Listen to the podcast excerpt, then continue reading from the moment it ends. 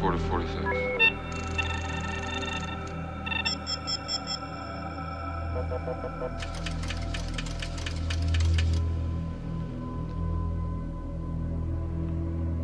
Pull back.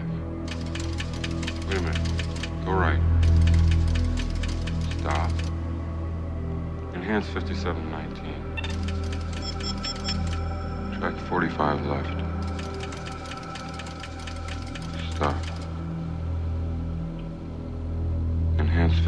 23.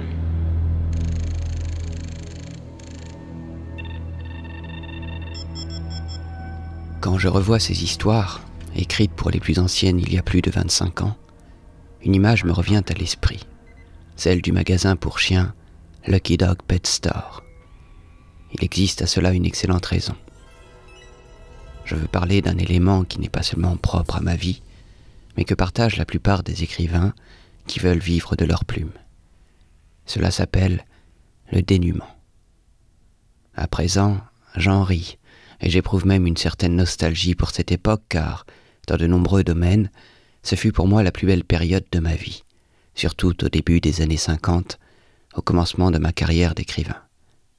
Mais nous étions pauvres. En fait, nous, ma femme Cléo et moi, étions même de pauvres pauvres. Nous n'en tirions pas la moindre satisfaction. La pauvreté ne forge pas le caractère, c'est un mythe. Cependant, elle a l'avantage de former d'excellents comptables. Il faut compter et recompter soigneusement son argent, très peu d'argent. Avant de sortir chez soi pour se rendre chez l'épicier, il est indispensable de savoir avec précision quelle somme on pourra dépenser et quels achats on effectuera, car le moindre écart fera du lendemain un jour de jeûne, de même peut-être que le surlendemain. Quoi qu'il en soit, je me retrouve donc dans les années 50 au Lucky Dog Pet Store de San Pablo Avenue, à Berkeley, Californie, en train d'acheter une livre de viande de cheval hachée. La raison pour laquelle je suis un écrivain indépendant qui vit dans le dénuement est, et j'avoue ceci pour la première fois, que je suis terrifié par les images de l'autorité telles que les patrons, les flics et les professeurs. Je veux être écrivain indépendant pour pouvoir être mon propre patron. C'est une démarche logique. J'ai démissionné de mon emploi de responsable d'un rayon de disques dans un magasin de musique. Et chaque nuit, pendant toute la nuit, j'écris des nouvelles, aussi bien de SF que de littérature générale, tout en ne vendant que celles de SF. Je n'aime pas vraiment le goût ni la consistance de la viande de cheval. C'est trop douceâtre. Mais j'aime aussi l'idée de ne pas être obligé d'être derrière un comptoir à exactement 9 heures du matin en complet et cravate et de dire Oui, madame, vous désirez un renseignement? et ainsi de suite. De même qu'il me plaît d'avoir été renvoyé de l'Université de Californie à Berkeley pour avoir refusé d'entrer dans le corps d'entraînement des officiers de réserve. Une image de l'autorité en uniforme, bigre, c'est vraiment l'image de l'autorité.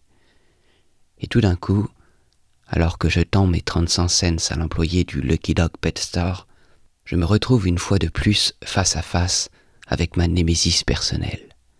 Je suis à nouveau confronté avec une image de l'autorité tombée du ciel. On ne peut pas échapper à sa némésis. Je l'avais oublié. L'homme en face déclare Vous achetez cette viande de cheval et vous la mangez vous-même. Maintenant, il mesure trois mètres de haut et pèse deux cents kilos. Il me dévisage en baissant vers moi des yeux menaçants. En esprit, je suis à nouveau âgé de cinq ans, et j'ai renversé de la colle par terre à l'école maternelle. J'avoue. Oui, monsieur. J'ai envie de lui expliquer. Écoutez, je reste éveillé toute la nuit à écrire des histoires de science-fiction, et je suis vraiment pauvre.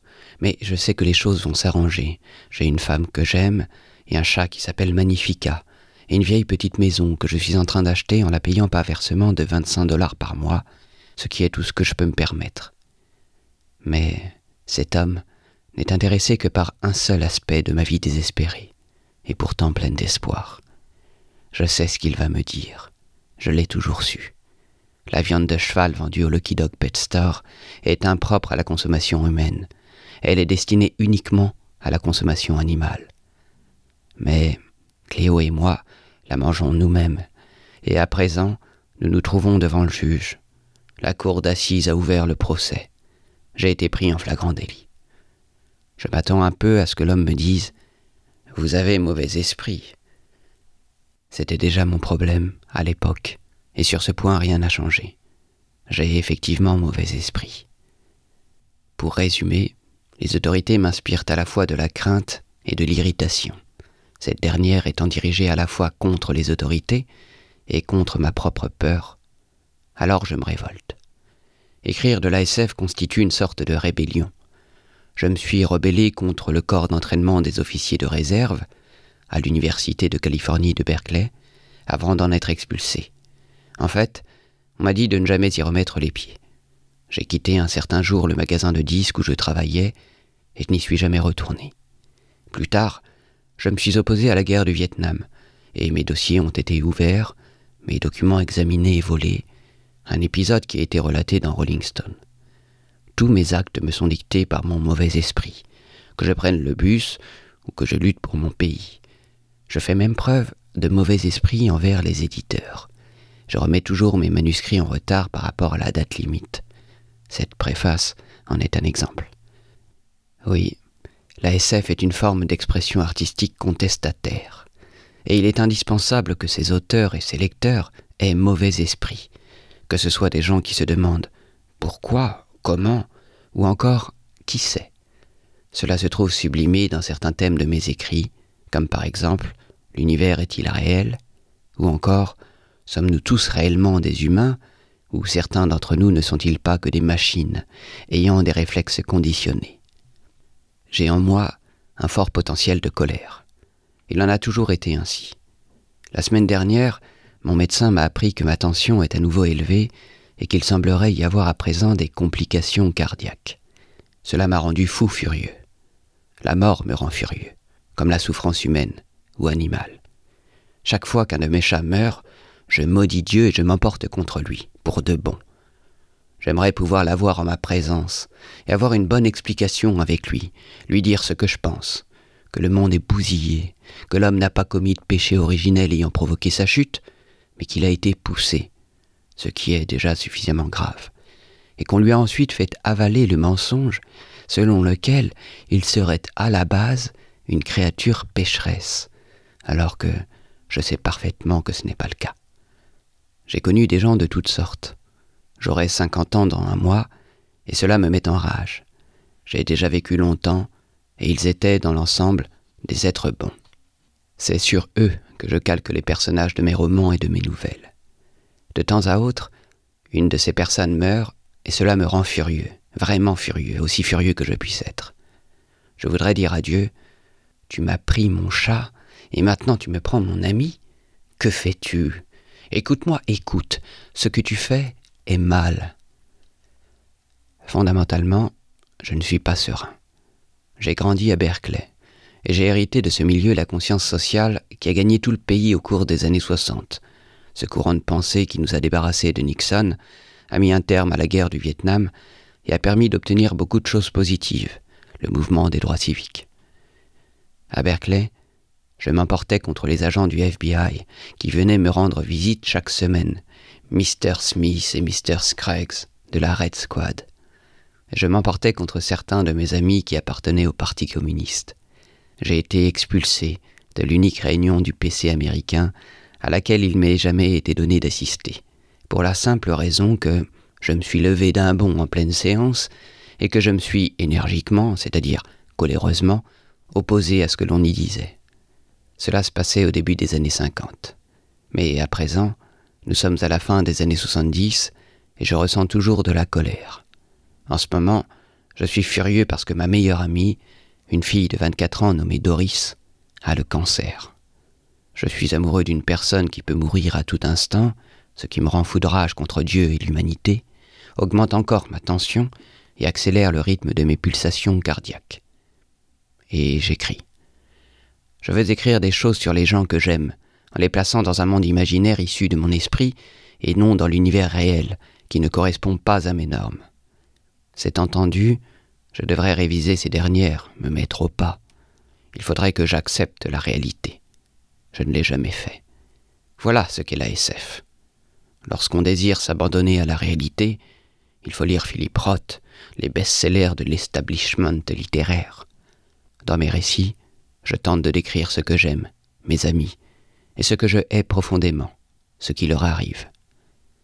J'ai vu Doris souffrir de façon indescriptible, subir une torture incroyable au cours de son combat contre le cancer. Une fois, il m'est arrivé de m'enfuir de l'appartement et de courir me réfugier chez un ami. Oui, courir, littéralement. Le médecin m'avait appris que Doris n'avait plus que très peu de temps à vivre et m'avait conseillé d'aller lui faire mes adieux en lui précisant que je la quittais parce qu'elle était mourante. J'avais essayé de le faire, mais j'en avais été incapable et je m'étais enfui, pris de panique. Une fois chez mon ami, je me suis assis avec lui pour écouter des disques de musique étrange. J'aime la musique étrange dans son ensemble, que ce soit du classique ou du rock, car j'y puise du réconfort. Cet ami est écrivain, lui aussi. Il s'agit d'un jeune auteur de SF, nommé Jeter. Il a du talent. Alors que nous restions assis, j'ai brusquement déclaré En fait, je réfléchissais à haute voix. Le plus grave, c'est que je commence à perdre mon sens de l'humour à propos du cancer, avant de prendre conscience de la signification de mes paroles. Il a fait de même, et nous avons éclaté d'arire. Ainsi, je me suis mis à rire. Notre situation, la situation humaine, n'est en dernière analyse ni sinistre, ni pleine de signification, mais simplement comique. Quel autre qualificatif pourrait-on lui donner? Les hommes les plus sages sont les clowns, comme Harpo Marx, qui refusait de parler. J'aimerais que Dieu puisse entendre ce que Harpo ne disait pas, et qu'il comprenne la raison du mutisme de cet homme. N'oublions pas que Harpo n'était pas muet et qu'il aurait pu parler. Il ne le voulait pas, tout simplement. Peut-être n'avait-il rien à dire, tout ayant déjà été exprimé. Ou peut-être, s'il avait parlé, aurait-il attiré l'attention sur quelque chose de trop épouvantable, quelque chose dont nous ne devons pas prendre conscience? Je ne sais pas. Peut-être pourrez-vous me l'apprendre. La vie de l'écrivain est solitaire. Il s'enferme dans son bureau pour travailler, travailler. J'ai, par exemple, conservé le même agent littéraire pendant 27 ans et je ne l'ai jamais rencontré, pour la simple raison qu'il vivait à New York et moi en Californie. J'ai eu l'occasion de le voir une fois, à la télévision lors d'un show, et cet homme est un dandy de seconde catégorie. J'ai rencontré un grand nombre d'autres écrivains de SF, et je suis devenu ami intime avec certains d'entre eux. Par exemple, je connais Harlan Ellison, depuis 1954. Arlan me hait du plus profond de son être. En France, alors que nous étions au second festival annuel de SF de la ville de Metz, Arlan s'est jeté sur moi. Nous trouvions au bar de l'hôtel et nous étions entourés par diverses personnes, des Français pour la plupart. Arlan m'a mis en pièces. Cette expérience était agréable et je l'ai appréciée à sa juste valeur. C'était comparable à un mauvais trip à l'acide. Il ne reste qu'à rendre les coups et y prendre du plaisir. C'est la seule solution. Mais j'aime bien ce petit saligo. C'est un individu qui existe réellement, tout comme Van Voigt, Ted Sturgeon, Roger Zelazny, et surtout Norman Spinrad et Tom Tisch, mes deux meilleurs amis au monde. La solitude des écrivains est compensée par la fraternité qui règne entre eux. L'année dernière, j'ai réalisé un rêve vieux de près de 40 ans j'ai pu rencontrer Robert Heinlein. Ce sont ses écrits, ainsi que ceux de Van Voigt, qui ont éveillé mon intérêt pour la SF, et je considère Heinlein comme mon père spirituel, bien que nous ayons des convictions politiques totalement opposées. Voici plusieurs années, alors que j'avais des problèmes de santé, Heinlein m'offrit son aide. Il me proposa de faire pour moi tout ce qui était en son pouvoir, alors que nous ne nous étions encore jamais rencontrés. Il me téléphonait pour me remonter le moral, et prendre de mes nouvelles. Il voulait m'acheter une machine à écrire électrique. Que Dieu le bénisse, c'est un des rares véritables gentlemen de ce monde. Je ne partage pas les idées qu'il exprime dans ses récits, mais cela n'a aucun rapport. À une occasion, alors que je devais une somme importante au fisc et que je me trouvais dans l'impossibilité de la régler à échéance, Heinlein me prêta l'argent nécessaire. Je tiens Heinlein et sa femme en haute estime, et je leur ai dédié un de mes livres par gratitude. Heinlein est un homme plein de prestance, à l'aspect impressionnant et martial. Son passé militaire apparaît immédiatement, ne serait-ce que par sa coupe de cheveux. Il sait que je suis un fric malade, et cependant, il nous a aidés, ma femme et moi, lorsque nous avons eu des problèmes. C'est ce qui existe de meilleur dans l'humanité, et que j'apprécie le plus. Mon amie Doris, la fille qui a le cancer, a été la petite amie de Norman Spinrad. Pendant de nombreuses années, Norman et moi avons été très proches. Nous avons fait ensemble beaucoup de folies. Aussi bien Norman que moi devenons hystériques et nous mettons facilement à divaguer. Si Norman possède le plus sale caractère de tous les hommes, il en est parfaitement conscient. Beethoven était comme lui. Quant à moi, je suis incapable d'avoir un sale caractère, ce qui explique sans doute pourquoi ma tension est si élevée. Je ne puis me débarrasser de ma rage intérieure en l'extériorisant. En fin de compte, j'ignore vraiment contre qui est dirigée cette colère. J'envie Norman de pouvoir se libérer ainsi de son agressivité. C'est à la fois un excellent écrivain et un excellent ami. Voici ce que j'ai obtenu en devenant un écrivain de SF. Ni la gloire, ni la fortune, mais de bons amis. C'est ce qui me fait apprécier ce métier. Les épouses vont et viennent, les petites amies vont et viennent, mais nous autres, écrivains de SF, nous restons ensemble jusqu'au moment où la mort nous emporte, ce qui peut m'arriver à tout instant, sans doute à mon profond et secret soulagement. Alors que j'écris cette préface, que je relis ces histoires commises par moi autrefois, que je retrouve mon passé en me souvenant du Lucky Dog Pet Store de Berkeley, de mes engagements politiques et de la façon dont les flics m'ont botté le cul à cause d'eux, j'ai encore un reste de peur au fond de mon être, en dépit de ma conviction que le règne de la terreur et des machinations policières a pris fin dans ce pays, pour un certain temps tout au moins. À présent, je peux dormir tranquille. Mais s'il fut une époque où je passais la nuit sans dormir, en proie à la panique, attendant des coups frappés à la porte. Finalement, on me demanda de me rendre en ville, comme ils disent, et la police me fit subir un interrogatoire qui dura des heures. Je fus même convoqué par l'OSI, service secret des forces aériennes, dont les hommes me questionnèrent longuement. Selon eux, je devais être mêlé aux activités terroristes de Marine County. En fait, il s'agissait d'actes de violence commis par d'anciens détenus noirs de la prison de San Quentin. On avait découvert que la maison se trouvant derrière la mienne appartenait à un groupe de ces hommes, et les policiers me soupçonnaient d'être de connivence avec eux. Ils me présentaient sans trêve des photos de noirs et me demandaient si je les connaissais. À ce stade, je n'étais plus à même de pouvoir répondre. Ce fut vraiment une sale journée pour le petit fil.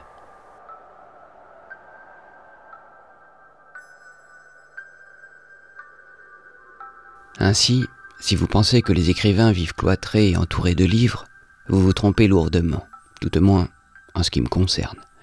J'ai même vécu dans les rues pendant deux ans, le milieu de la drogue. Une partie de ce milieu était drôle et merveilleuse, alors que l'autre était hideuse. Cela m'a fourni la matière de mon roman Substance mort. Aussi, ne m'étendrai-je pas sur ce sujet. Mais la rue avait un aspect positif. Les gens ignoraient que j'étais un auteur de SF connu, ou alors il s'en fichait totalement.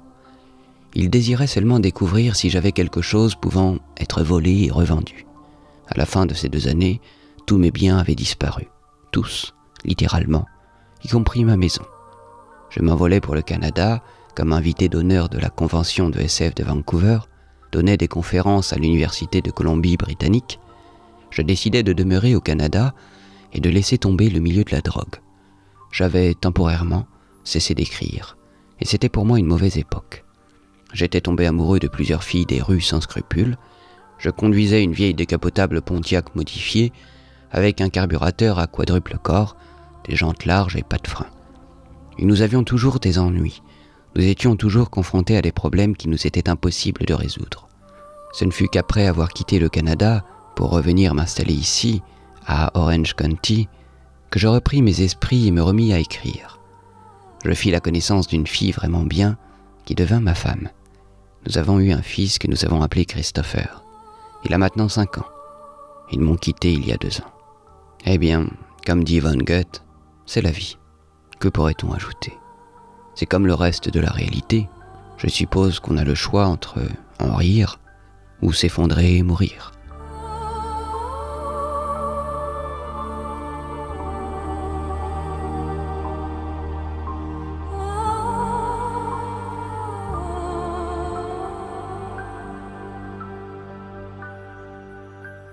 Je viens de découvrir une chose. Je peux relire mes propres textes en trouvant cela vraiment agréable, surtout s'il s'agit des romans et récits les plus anciens.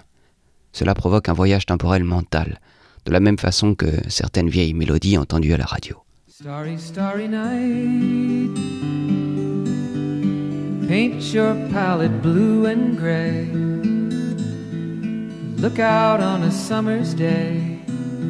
With eyes that know the darkness in my soul. Par exemple, chaque fois que j'écoute Don McLean chanter Vincent, je revois immédiatement une fille nommée Linda qui porte une mini-jupe et conduit sa Camaro jaune. Nous nous rendons dans un restaurant coûteux et je me demande avec inquiétude si je pourrais régler la note pendant que Linda m'explique qu'elle est tombée amoureuse d'un écrivain de SF plus vieux qu'elle et que je m'imagine, oh fol espoir, qu'elle veut parler de moi alors qu'elle se réfère à Norman Spinrad que je lui ai présenté. For your sanity and how you tried to set them free. They would not listen, they did not know how. Perhaps they'll listen now. Tout cela remonte à la surface. Une sensation surnaturelle que vous avez certainement déjà connue. M'a souvent dit que tout ce qui me concerne, chaque facette de ma vie, de mon psychisme, de mes expériences, de mes rêves et de mes peurs, que tout cela est exposé de façon explicite dans mes récits, et qu'à partir de l'ensemble de mes œuvres, il est possible de cerner ma personnalité de façon complète et précise. C'est exact. Ainsi, lorsque je relis ce que j'ai écrit dans le passé, j'effectue un voyage dans mon esprit et dans ma vie.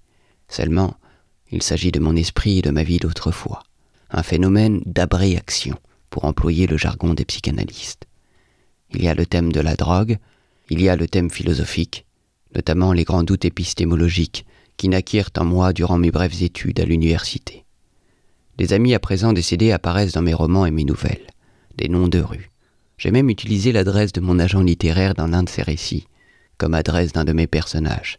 Harlan plaça autrefois son propre numéro de téléphone dans une de ses histoires, ce qu'il devait regretter par la suite. Et naturellement, on retrouve continuellement dans mes écrits le thème de la musique, de mon amour et de mon intérêt pour elle. La musique est pour moi l'unique élément qui apporte une certaine cohérence à mon existence. En fait, si je n'étais pas devenu écrivain, j'appartiendrais sans doute au monde de la musique, presque certainement à l'industrie du disque. Je me souviens du jour, au milieu des années 60, où j'entendis pour la première fois Linda Ronstadt. Elle était l'invitée du show télévisé de Glenn Campbell, et c'était sa première apparition en public. La voir et l'entendre furent pour moi un régal. En tant qu'acheteur de disques, c'était mon rôle de repérer les nouveaux talents. Et en voyant et en entendant Linda Ronstadt, je sus que j'entendais une des grandes vedettes du show business. J'étais à même de voir, à l'autre extrémité du tourbillon du temps, dans l'avenir. Elle enregistra ensuite quelques disques, sans grand succès, que j'achetais tous fidèlement, et je calculais le mois exact où elle deviendrait une grande vedette de la chanson. J'écrivais même à Capitole pour faire part de mes prévisions aux responsables de cette maison. Je leur annonçais que le prochain disque de Linda Ronstadt marquerait le début d'une carrière sans précédent dans l'industrie du disque. Ce fut Earth Like a Wheel.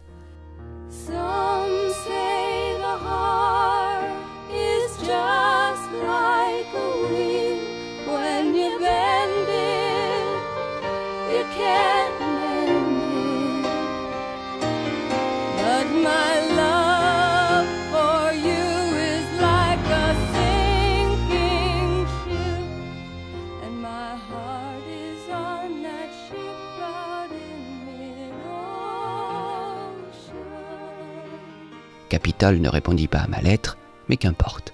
J'avais vu juste, et cela m'emplissait de satisfaction. Mais c'est sûrement dans cette branche que je travaillerais maintenant si je ne m'étais pas mis à écrire de la SF. Ma vie imaginaire, qui n'existe que dans mon esprit, est la suivante. J'ai découvert Linda Ronstadt et je passe à la postérité comme le type de chez Capitol qui l'a engagée. J'aimerais que l'épitaphe suivante puisse être gravée sur ma pierre tombale.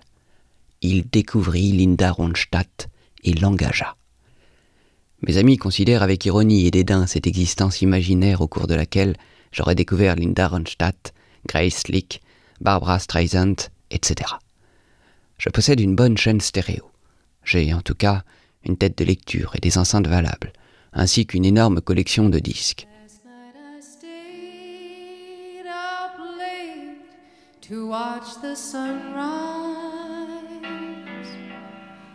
Chaque nuit, de 11h du soir à 5h du matin, j'écris tout en portant mon casque d'écoute Stowe, électrostatique, modèle haut de gamme.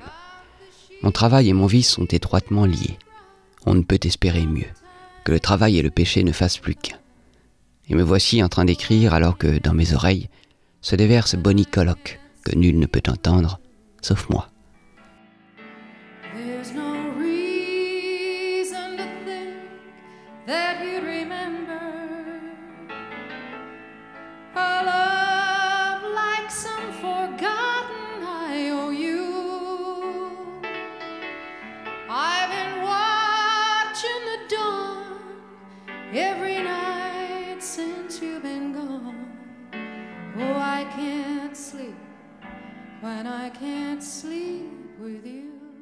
Le problème, c'est qu'il n'y a plus personne d'autre que moi, en fait. Toutes mes femmes et mes petites amies m'ont abandonné depuis longtemps. C'est un autre des maux engendrés par le métier d'écrivain. Il s'agit en effet d'une occupation si solitaire qui requiert une telle concentration à long terme qu'elle tente à provoquer la fuite des épouses ou des amis, de toutes les personnes qui partagent l'existence de l'auteur. C'est sans doute le prix le plus élevé que doit payer un écrivain. Il ne me reste que deux chats pour me tenir compagnie. De même que mes amis drogués, ex-amis drogués étant donné que la plupart sont à présent morts, mes chats ignorent que je suis un auteur connu, et comme pour les premiers, je préfère qu'il en soit ainsi. Lors de mon séjour en France, j'ai fait une expérience intéressante. J'ai connu ce qu'était la célébrité. Dans ce pays, je suis l'auteur de SF le plus aimé, le meilleur de tous. Je vous le dis pour ce que ça vaut. J'étais l'invité d'honneur du festival de Metz, auquel je me suis déjà référé. Et j'ai prononcé une conférence qui, chose qui m'est typique, n'avait pas le moindre sens. Même les Français ne purent la comprendre en dépit d'une traduction. Lorsque j'écris le texte d'une conférence, quelque chose se détraque dans mon cerveau. Je dois m'imaginer que je suis une réincarnation de Zoroastre et que j'apporte des nouvelles de Dieu. C'est la raison pour laquelle je m'efforce de faire le moins de conférences possible. On peut me contacter, me proposer d'importantes sommes d'argent pour en faire une, je trouverai un prétexte vaseux pour me dérober. Je répondrai n'importe quoi, un mensonge flagrant. Mais le fait de me trouver en France et de voir mes livres dans des éditions magnifiques et coûteuses, et non un petit format de poche avec ses couvertures dont Spinrad dit qu'elle vous arrache les yeux, ce fut fantastique, dans le sens de l'irréalité. Les libraires venaient me serrer la main. La municipalité de Metz avait organisé un dîner et une réception en l'honneur des écrivains. Arlan était présent, comme j'ai déjà eu l'occasion de le préciser, de même que Zelazny, Brunner, Harrison et Sheckley. Je n'avais encore jamais rencontré Sheckley, un homme très doux. Brunner, tout comme moi, était devenu corpulent. Nous prîmes ensemble des repas interminables, au cours desquels Brunner faisait son possible pour que tout le monde sache bien qu'il parlait français. Harrison chanta d'une voix forte l'hymne fasciste italien, en version originale, ce qui indiquait ce qu'il pensait du prestige. Harrison est l'iconoclaste de l'univers connu. Éditeur et directeur littéraire rôdaient de toutes parts, de même que les médias. Je fus interviewé de 8 heures du matin à 3 heures et demie le lendemain, et j'exprimais, comme à mon habitude, des choses qui reviendront encore me hanter. Ce fut la plus belle semaine de ma vie. Je pense que là-bas, à Metz, je fus réellement heureux pour la première fois de ma vie. Non parce que j'y étais célèbre, mais parce que toutes les personnes présentes étaient tellement excitées. Les Français sont saisis de frénésie lorsqu'il s'agit de commander un repas. C'est comme les vieilles discussions politiques que nous avions à Berkeley, sauf que seule la nourriture est en question. Le choix d'une rue pour se rendre d'un point à un autre implique l'attroupement de dix Français qui crient et gesticulent avant de s'égayer dans des directions différentes. Les Français, tout comme Spinrad et moi-même, envisagent les possibilités les plus improbables dans chaque situation, ce qui explique sans doute ma popularité dans leur pays. Prenez un certain nombre de probabilités, et les Français, tout comme moi, choisiront la plus insensée. Je me trouvais donc enfin chez moi. Je pouvais devenir hystérique au sein de personnes que l'acculturation avaient habitué à l'hystérie, des gens incapables de prendre des décisions ou de passer aux actes en raison du drame engendré par tout choix. C'est ce que je suis, paralysé par l'imagination.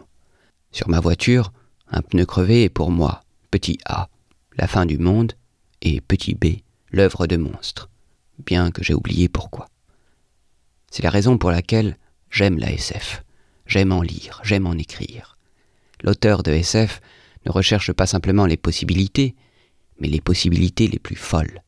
Ce n'est pas un simple et si, mais un mon Dieu et si frénétique et hystérique. Les Martiens sont toujours en train de débarquer. Monsieur Spock est le seul à conserver son calme et c'est pourquoi il est devenu pour nous l'objet d'un culte, car il tempère notre hystérie habituelle. Il modère la tendance qu'ont les amateurs de SF à imaginer l'impossible. Kirk, frénétiquement. Spock, l'entreprise va exploser. Spock, calmement. Certainement pas, capitaine. Il s'agit simplement d'un fusible défectueux. Spock a toujours raison, même lorsqu'il a tort. C'est le ton de sa voix, ses capacités de raisonnement surnaturelles. Il n'est pas semblable à nous, il est un dieu. C'est ainsi que Dieu doit parler. Chacun de nous le devine d'instinct. C'est également la raison pour laquelle nous avons Nimoy, avec ses programmes télévisuels pseudo-scientifiques. Nimoy peut rendre n'importe quoi plausible. Le thème de l'émission peut être la recherche d'un bouton de culotte égaré ou celle du cimetière des éléphants. Nimoy apaisera nos doutes et nos peurs. J'aimerais la voir comme psychothérapeute. Je me hâterais de me rendre à son cabinet, rongé par mes peurs hystériques habituelles, et il parviendrait à les chasser. Phil, hystériquement. Léonard, le ciel va nous tomber sur la tête. Nimoy, calmement. Certainement pas, Phil. Il s'agit simplement d'un fusible défectueux. Je me sentirais mieux. Ma tension redeviendrait normale, et je pourrais me remettre au travail sur le roman que je dois donner à mon éditeur depuis trois ans. En lisant les histoires regroupées dans cette anthologie, il faut garder à l'esprit qu'elles furent écrites pour la plupart à une époque où la SF était un genre à tel point méprisé qu'il n'existait pratiquement pas aux yeux de toute l'Amérique. Le mépris dirigé contre les écrivains de SF était pénible à supporter. Il sapait nos vies. Même à Berkeley, les gens me demandaient Mais enfin, vous arrive-t-il d'écrire quelque chose de sérieux? Nous étions mal payés. Peu d'éditeurs publiaient ce genre, seul Ace Books sortait régulièrement des titres de SF. Et des brimades cruelles nous étaient infligées. Choisir de faire carrière dans la SF était un acte suicidaire. En fait, la plupart des écrivains, pour ne pas parler des autres personnes, ne pouvaient même pas concevoir qu'on puisse l'envisager. Hors du cercle de la SF, l'unique écrivain qui me traita avec courtoisie fut Herbert Gold que je rencontrai à une réunion littéraire à San Francisco. Il me dédicaça une carte de la façon suivante à un collègue, Philippe Cadic. J'ai conservé cette dernière jusqu'au jour où l'encre s'est effacée et que l'inscription a disparu, et je lui suis toujours reconnaissant de sa charité. Oui, c'était alors de la pure charité que de traiter un écrivain de SF avec courtoisie. Pour obtenir un exemplaire de mon premier roman publié, Loterie solaire, je dus le commander spécialement à la City Lights Bookshop, une librairie de San Francisco spécialisée dans la littérature marginale. Et je dois mentalement collationner l'expérience de 1977 où le maire de Metz me serrait la main lors de la réception officielle avec les épreuves vécues dans les années 50. Cette époque, où Cléo et moi vivions avec 90 dollars par mois, où nous ne pouvions même pas payer l'amende réclamée par la bibliothèque parce que nous avions rendu un livre après la date prévue, ou lorsque je désirais lire un magazine, je devais me rendre à la bibliothèque, ne pouvant me permettre d'en faire l'achat, où nous mangions de la vache enragée, ou plus exactement de la viande pour chien. Mais je pense que vous devez connaître cela, plus spécialement si vous avez, disons, une vingtaine d'années et êtes plutôt démuni, et que vous êtes peut-être gagné par le désespoir, que vous soyez écrivain de SF ou non, quoi que vous vouliez faire dans la vie. Il existe un grand nombre de peurs qui sont pour la plupart justifiées. Des gens meurent de faim en Amérique. D'ailleurs, mes difficultés financières n'ont pas pris fin dans les années 50. Jusqu'au milieu des années 70, je ne parvenais toujours pas à payer mon loyer, à mener Christopher chez le médecin, à posséder une voiture ou à me faire installer le téléphone. Le mois où Christopher et sa mère me quittèrent, je gagnais 9 dollars, il n'y a de cela que trois ans. Seule la bonté de mon agent littéraire, Scott Meredith, qui me prêta de l'argent lorsque j'étais au bout du rouleau, me permit de m'en sortir. En 1971, je dus aller mendier de la nourriture auprès de mes amis. Cela dit, je ne cherche pas à me faire plaindre. Ce que j'essaie d'expliquer, c'est que vos crises, vos épreuves, en admettant que vous en ayez, ne sont pas éternelles. Je veux vous faire savoir que vous les surmonterez sans doute grâce à votre courage, votre persévérance et votre instinct de conservation. J'ai vu des filles des rues survivre à des horreurs qui dépassent toute description. J'ai vu le visage d'hommes dont le cerveau avait été brûlé par la drogue, mais pas suffisamment pour qu'ils ne puissent avoir conscience de ce qu'ils étaient devenus, et j'ai assisté à leurs efforts maladroits pour surmonter ce qui était insurmontable. Comme dans un poème de Heine, Atlas, ce vers. Je porte ce qui ne peut être porté. Et le suivant est Et dans mon corps, mon cœur aimerait se briser.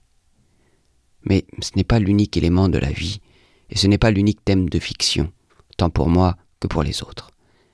Kabir, le poète soufi du XVIe siècle, écrivit Si vous n'avez pas vécu quelque chose, ce quelque chose n'existe pas.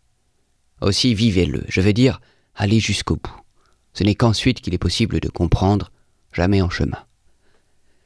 Si je devais analyser la colère qui réside en moi et qui s'exprime par tant de sublimation, je supposerais que ce qui éveille mon indignation, c'est probablement de constater l'absence signification de toute chose. Ce qui est chaos, la force de l'entropie. En ce qui me concerne, il n'existe aucune valeur rédemptrice dans quelque chose qui ne peut être compris. Je tente dans mes écrits de me servir de ma vie et tout ce que j'ai vu et fait, pour façonner à partir de cela une œuvre qui acquiert finalement un sens. Je ne suis pas certain de parvenir à mes fins. Premièrement, je ne puis changer ce à quoi j'ai assisté. J'ai vu le désordre et le chagrin, et je dois coucher cela par écrit. Mais j'ai également vu le courage et l'humour, et cela apparaît également dans mes récits. Mais lorsqu'on effectue la somme de tout cela, qu'obtient-on? Quelle est la grande vision globale qui va donner un sens à l'ensemble? Ce qui m'aide, si quelque chose peut encore m'aider, c'est de découvrir que le germe du comique est toujours présent au cœur de l'horrible et du futile. Voici cinq ans que je me penche sur des questions théologiques fondamentales et solennelles pour mon roman en cours. La majeure partie de la sagesse du monde a été transmise de la page imprimée à mon cerveau, où elle a été traitée et enregistrée sous forme de mots supplémentaires.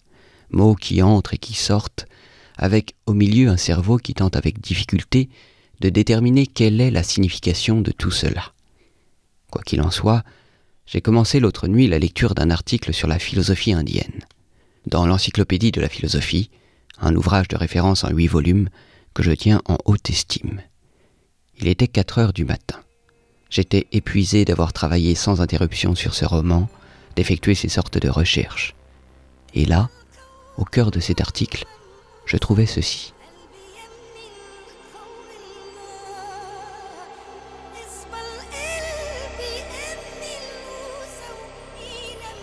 Les idéalistes bouddhistes utilisèrent divers arguments pour prouver que la perception ne produit pas la connaissance des objets extérieurs distincts de la personne qui les perçoit. Le monde extérieur est censé consister en un certain nombre d'objets différents, mais ils ne peuvent être reconnus comme différents pour la simple raison qu'il existe diverses façons de les percevoir. Toutefois, s'il est ainsi possible de faire la distinction entre les diverses sensations éprouvées, il est inutile de s'en tenir à l'hypothèse superflue d'objets extérieurs.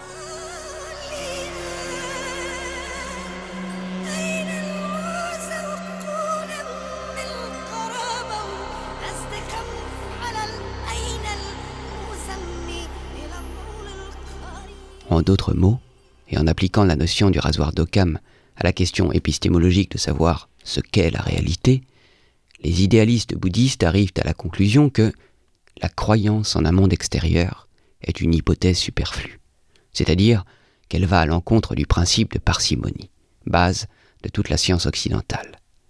Ainsi, le monde extérieur est aboli, et nous pouvons nous occuper de choses plus importantes, quoi qu'elles puissent être. Cette nuit-là, je me suis couché en riant. J'ai ri durant une heure, et je ris encore.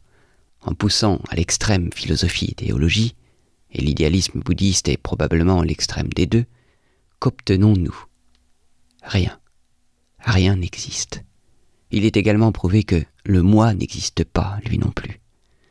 Ainsi que je l'ai déjà dit, il n'y a qu'une issue. Considérez en fin de compte que tout est comique. Kabir, que j'ai cité, a lui aussi trouvé une porte de sortie, dans la danse, la joie et l'amour. Et il a parlé du son produit par les anneaux fixés aux pattes d'un insecte alors qu'il marche. J'aimerais pouvoir entendre ce son. Peut-être que, si j'en étais capable, mes colères, mes craintes et mon hypertension disparaîtraient.